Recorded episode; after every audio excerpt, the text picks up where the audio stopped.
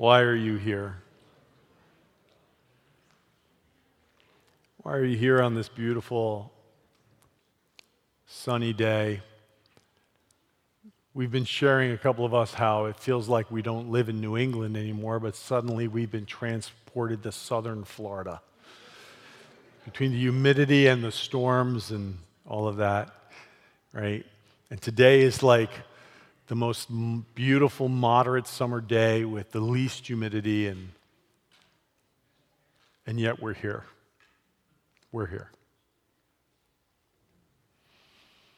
There's really only one reason why.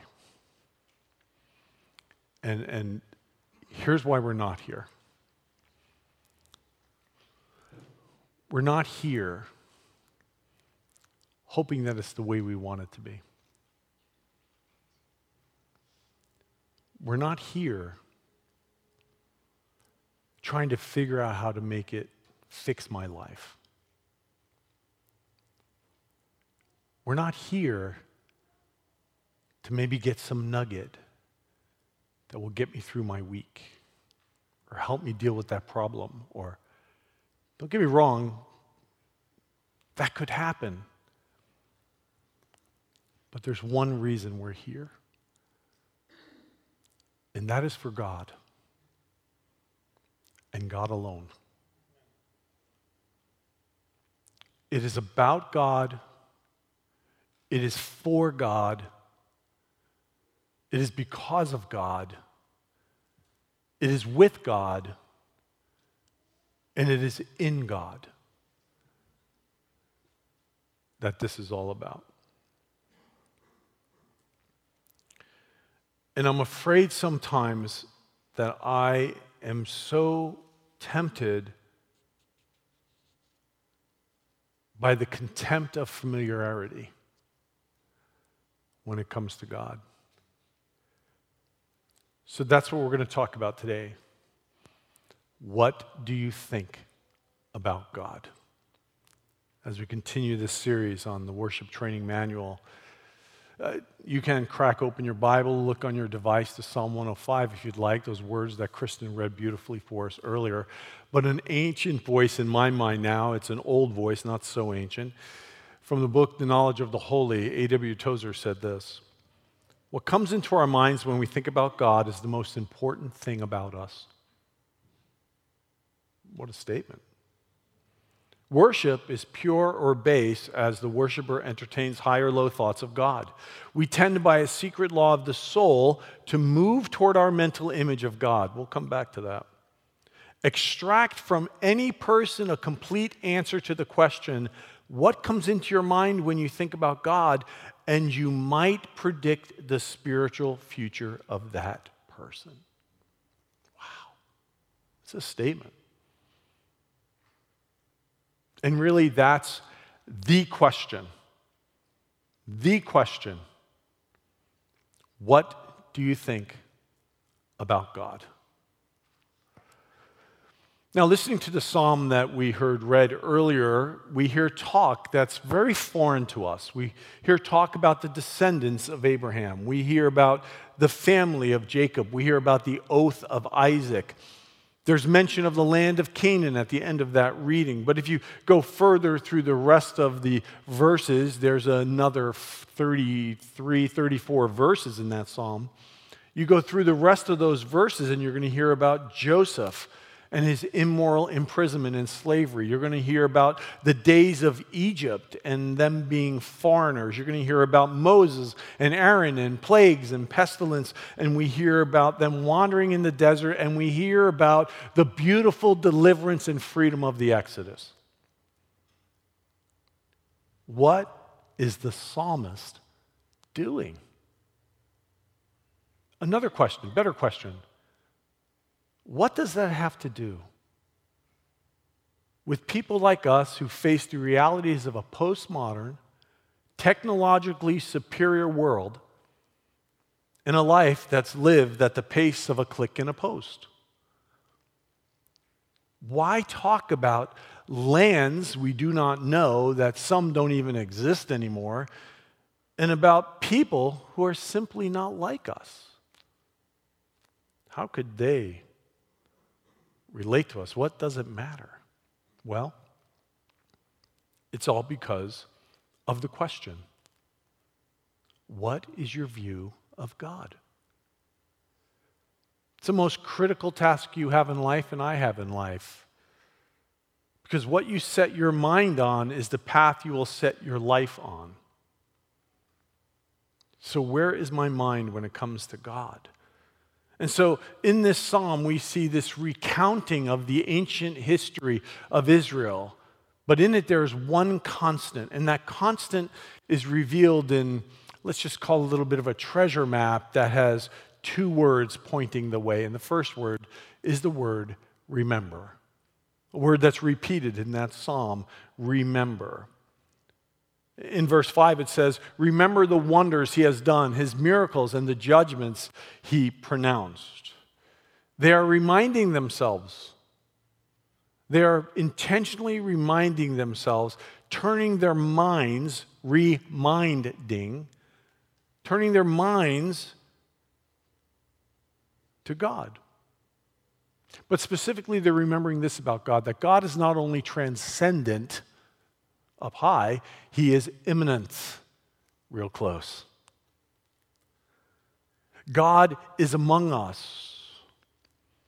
If we go back to some words that we mentioned last week, we must remember the need for relationship beyond ourselves and above ourselves, but we also need to know that someone beyond us sees us, knows us, values us, and cares for us below the surface there's someone who looks beyond all the surface stuff, who's transcendent and so great, he gets so close. In Second Chronicles, remember the Lord's eyes scan the whole world to strengthen those who are committed to him with all their hearts. This is the same God that we hear spoken of in the Old Testament. This is the same God we know in Jesus. He declared, Jesus declared his equivalency, better said, his equality, his identity as the present tense God when he said this. In John 13, he says, I am who I am. Do you remember when Moses was really struggling? He's saying, I need to know who you are. And what does God say? God says, I am who I am. Jesus uses the exact same words that God the Father used with Moses. My being sustains my being. No one else can say that. Jesus says, I am who I am. That God, that same incredible God who delivered those people from Egypt, that same I am who through all of history has shown up, has gone through the world looking for those who seek him to care for them. That same God then said this I am with you every single day to the very end of the age.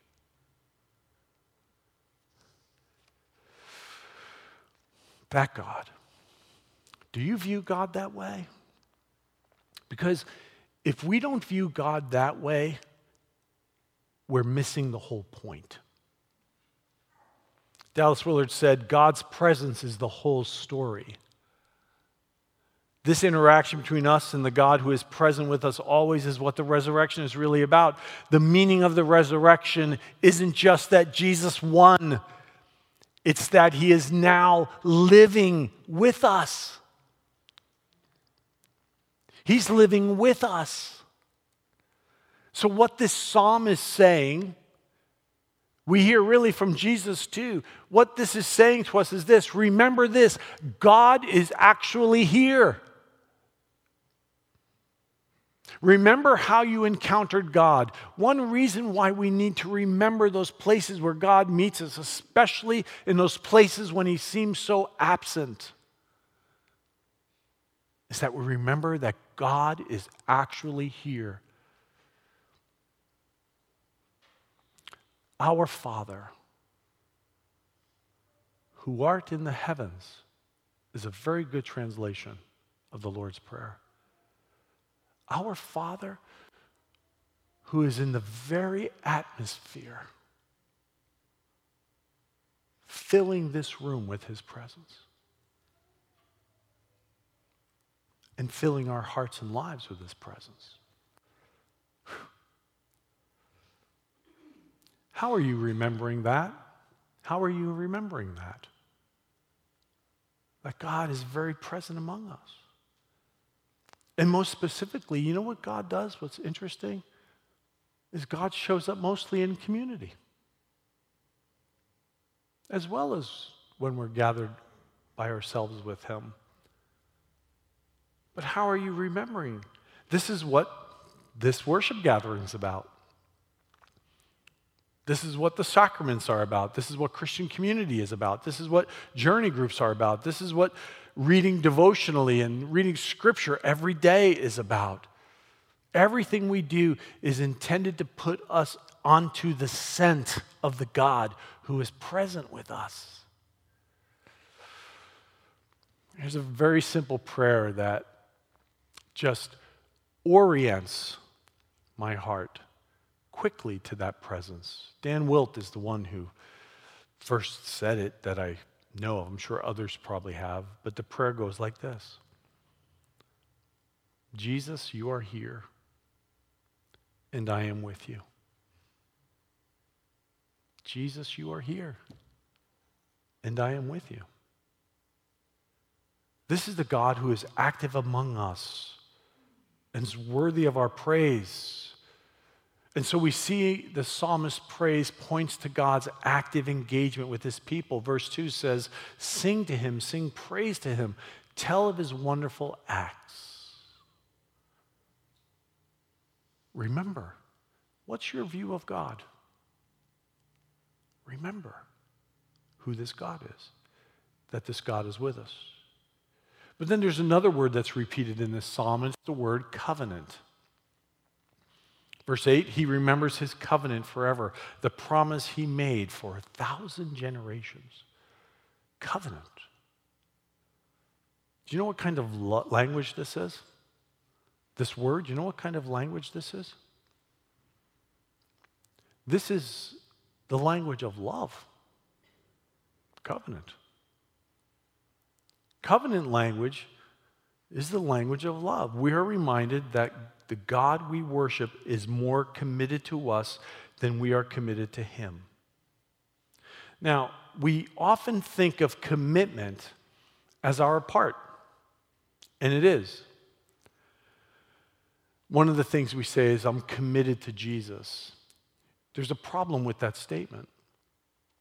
And that statement, the problem with that statement is this when I say I'm committed to Jesus, that has the idea that I'm the one who's in control. I'm the one in control of that relationship. I'm committed to God. There is some truth that we need to be committed to Him, but this is the God of covenant we worship. This is the image of a spouse putting the interests of the other ahead of their own. The spouse who does not commit out of forced loyalty, but out of grateful love. That's the kind of image this is. So, this is the God we are drawn to worship.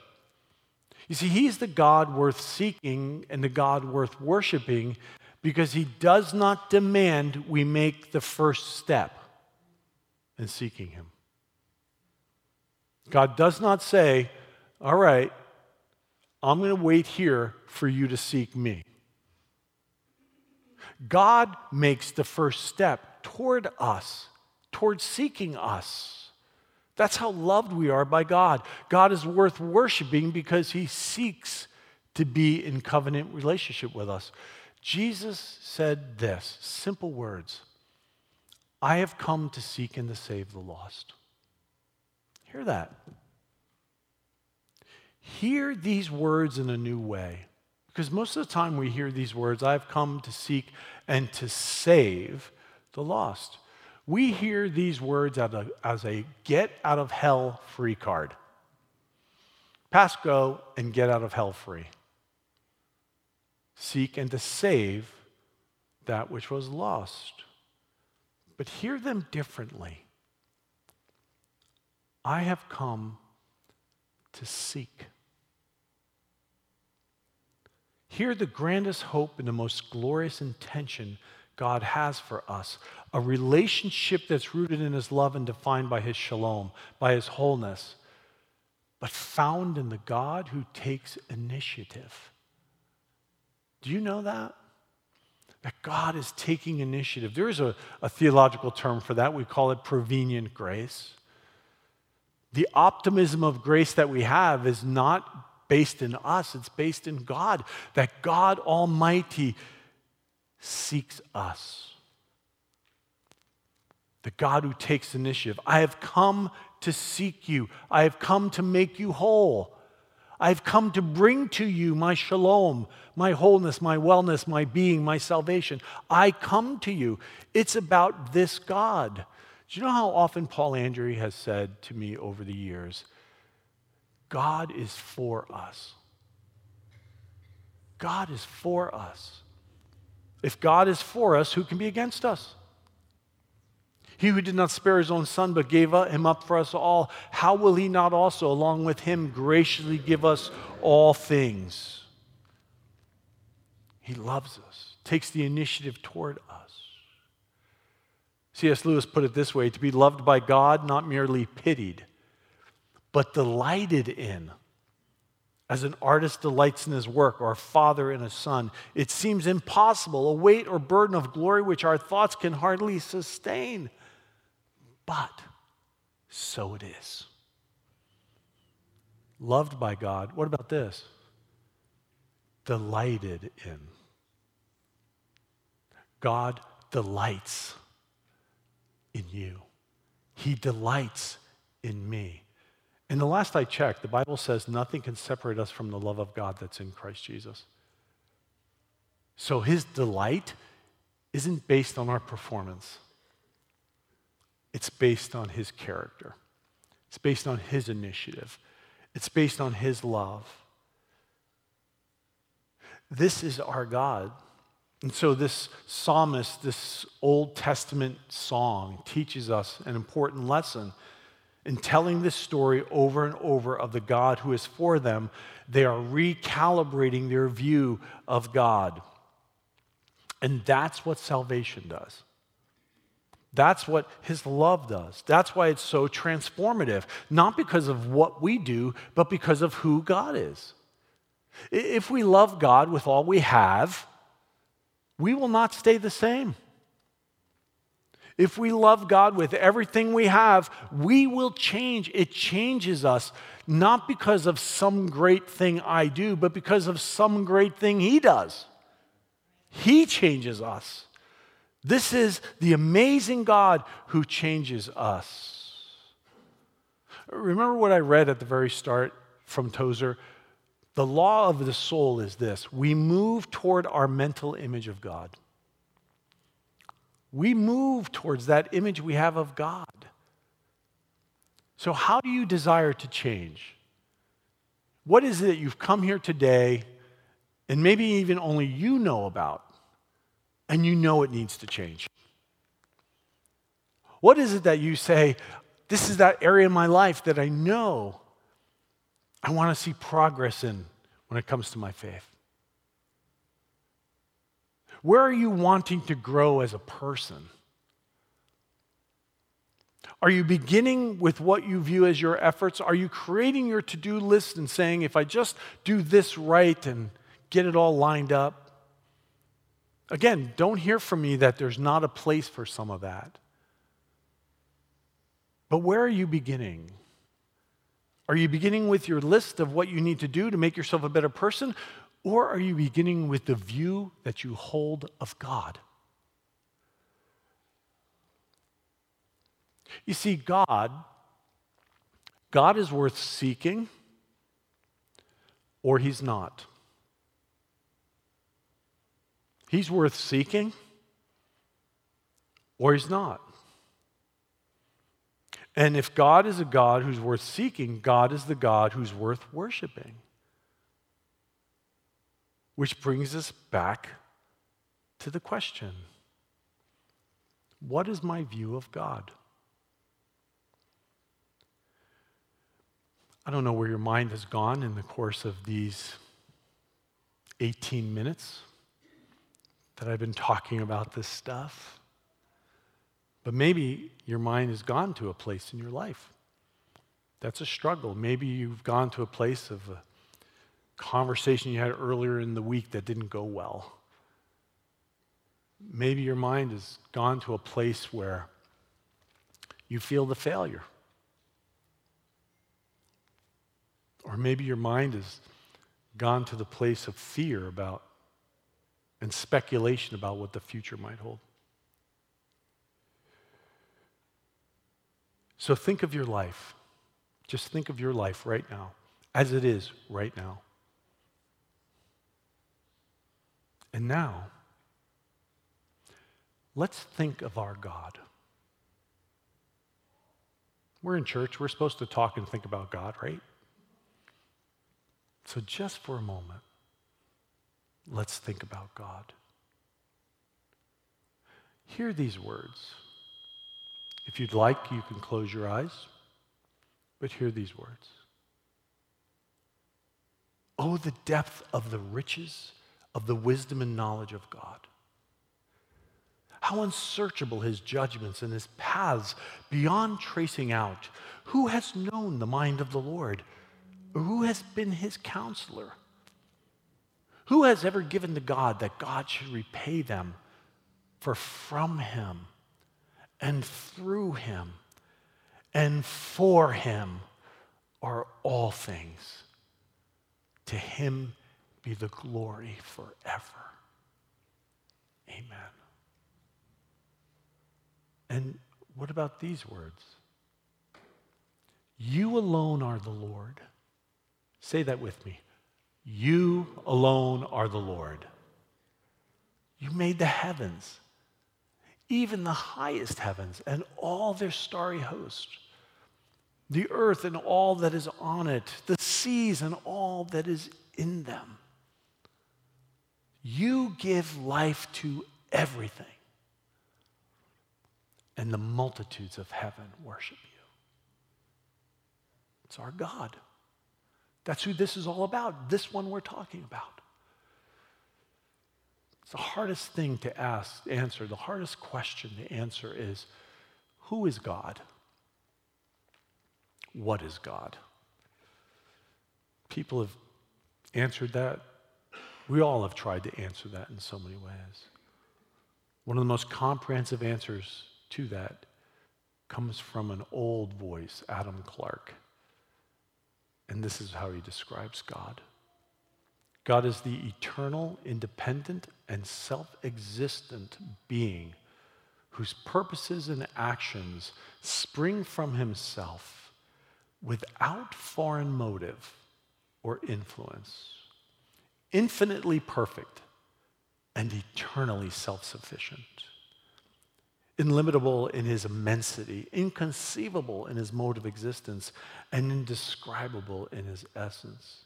In a word, God is a being who, from his infinite wisdom, cannot err.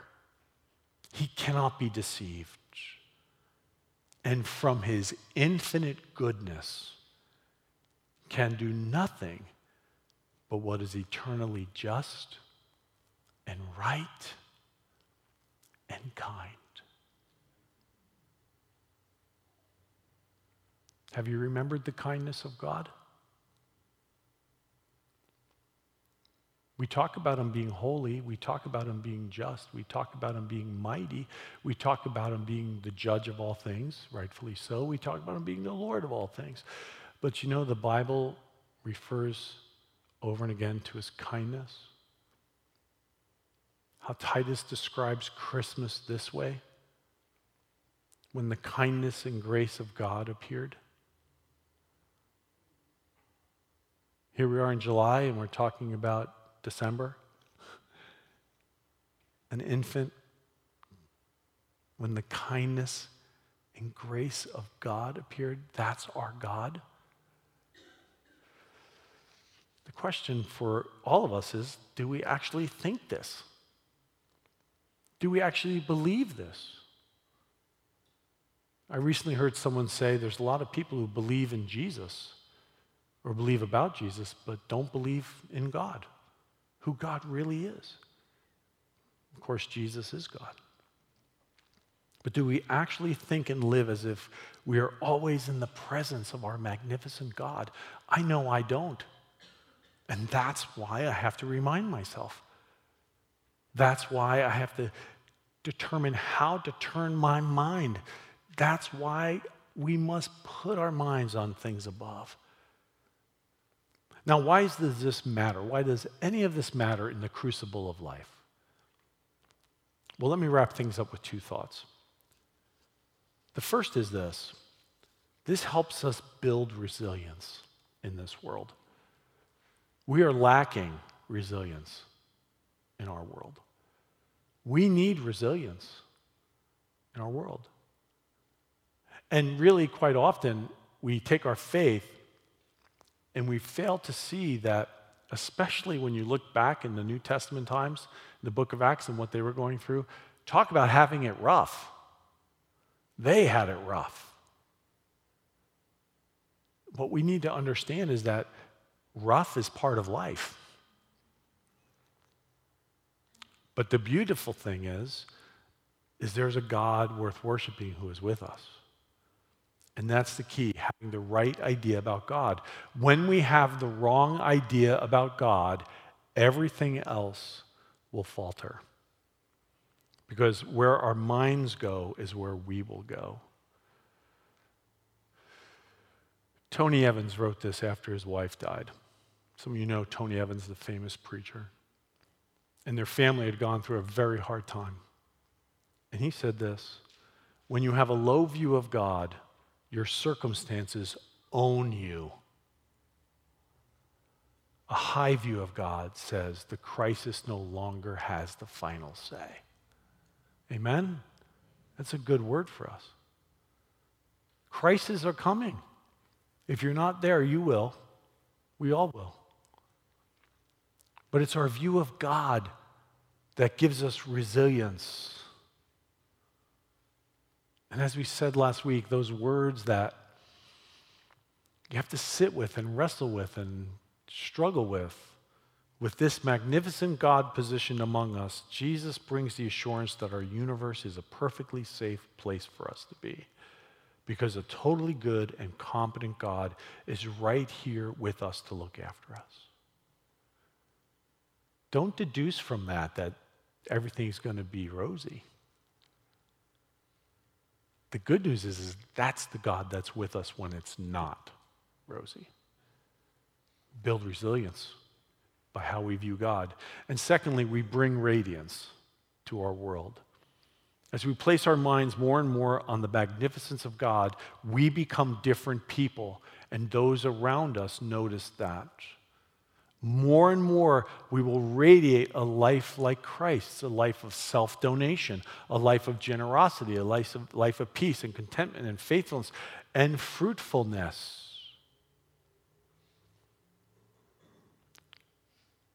A right conception of God is basic not only to systematic theology, what we believe about God, but to practical Christianity as well. That's what A.W. Tozer said. So, this right view of God is about practical Christianity as well. Misplaced ideas of God create a misplaced view of ourselves, which makes it impossible for us to love others. Isn't that what the scriptures teach us, really? Luke 19. Love the Lord your God with, or Luke 10, I'm sorry, love the Lord your God with all your heart and with all your soul and with all your strength and with all your mind and love your neighbor as yourself with all your mind, with all your mental faculties. We possess everything we have to think about God, focus on God, let your thoughts be saturated with God, and that will change you. Now, you might be feeling right now at some point you're saying, Pastor Jeff, you're like setting the bar way up here. I can't do this. Welcome to the club.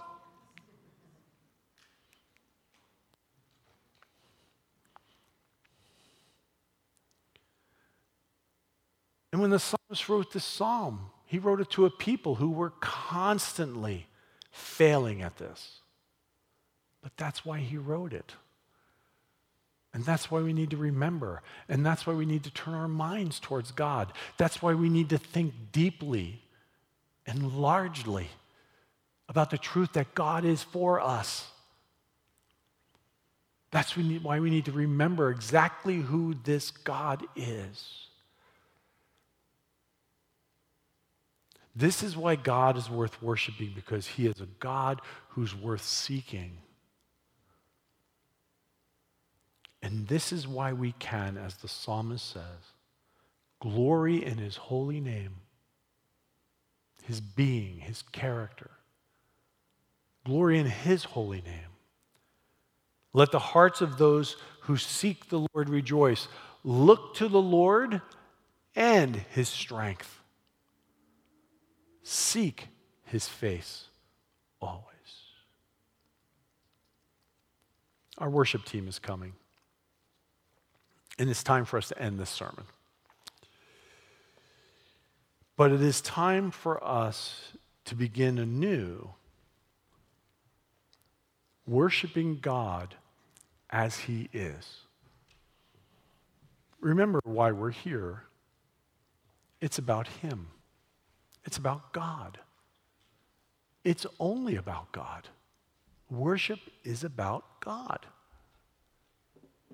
But it's the one most transformational choice we all make.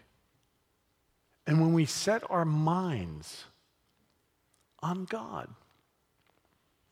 He transforms our lives. So, what is your view of God now? What is your view of God? Do you see the magnificent God as always present? Do you see God as the one who is turning? He's turning. He's turning right toward you. He's turning toward you. Remember what Jesus said? I came to seek and to save. But I came to seek you. He's turning towards you. Now let's turn towards the God who is turning toward us right now. Let's stand together.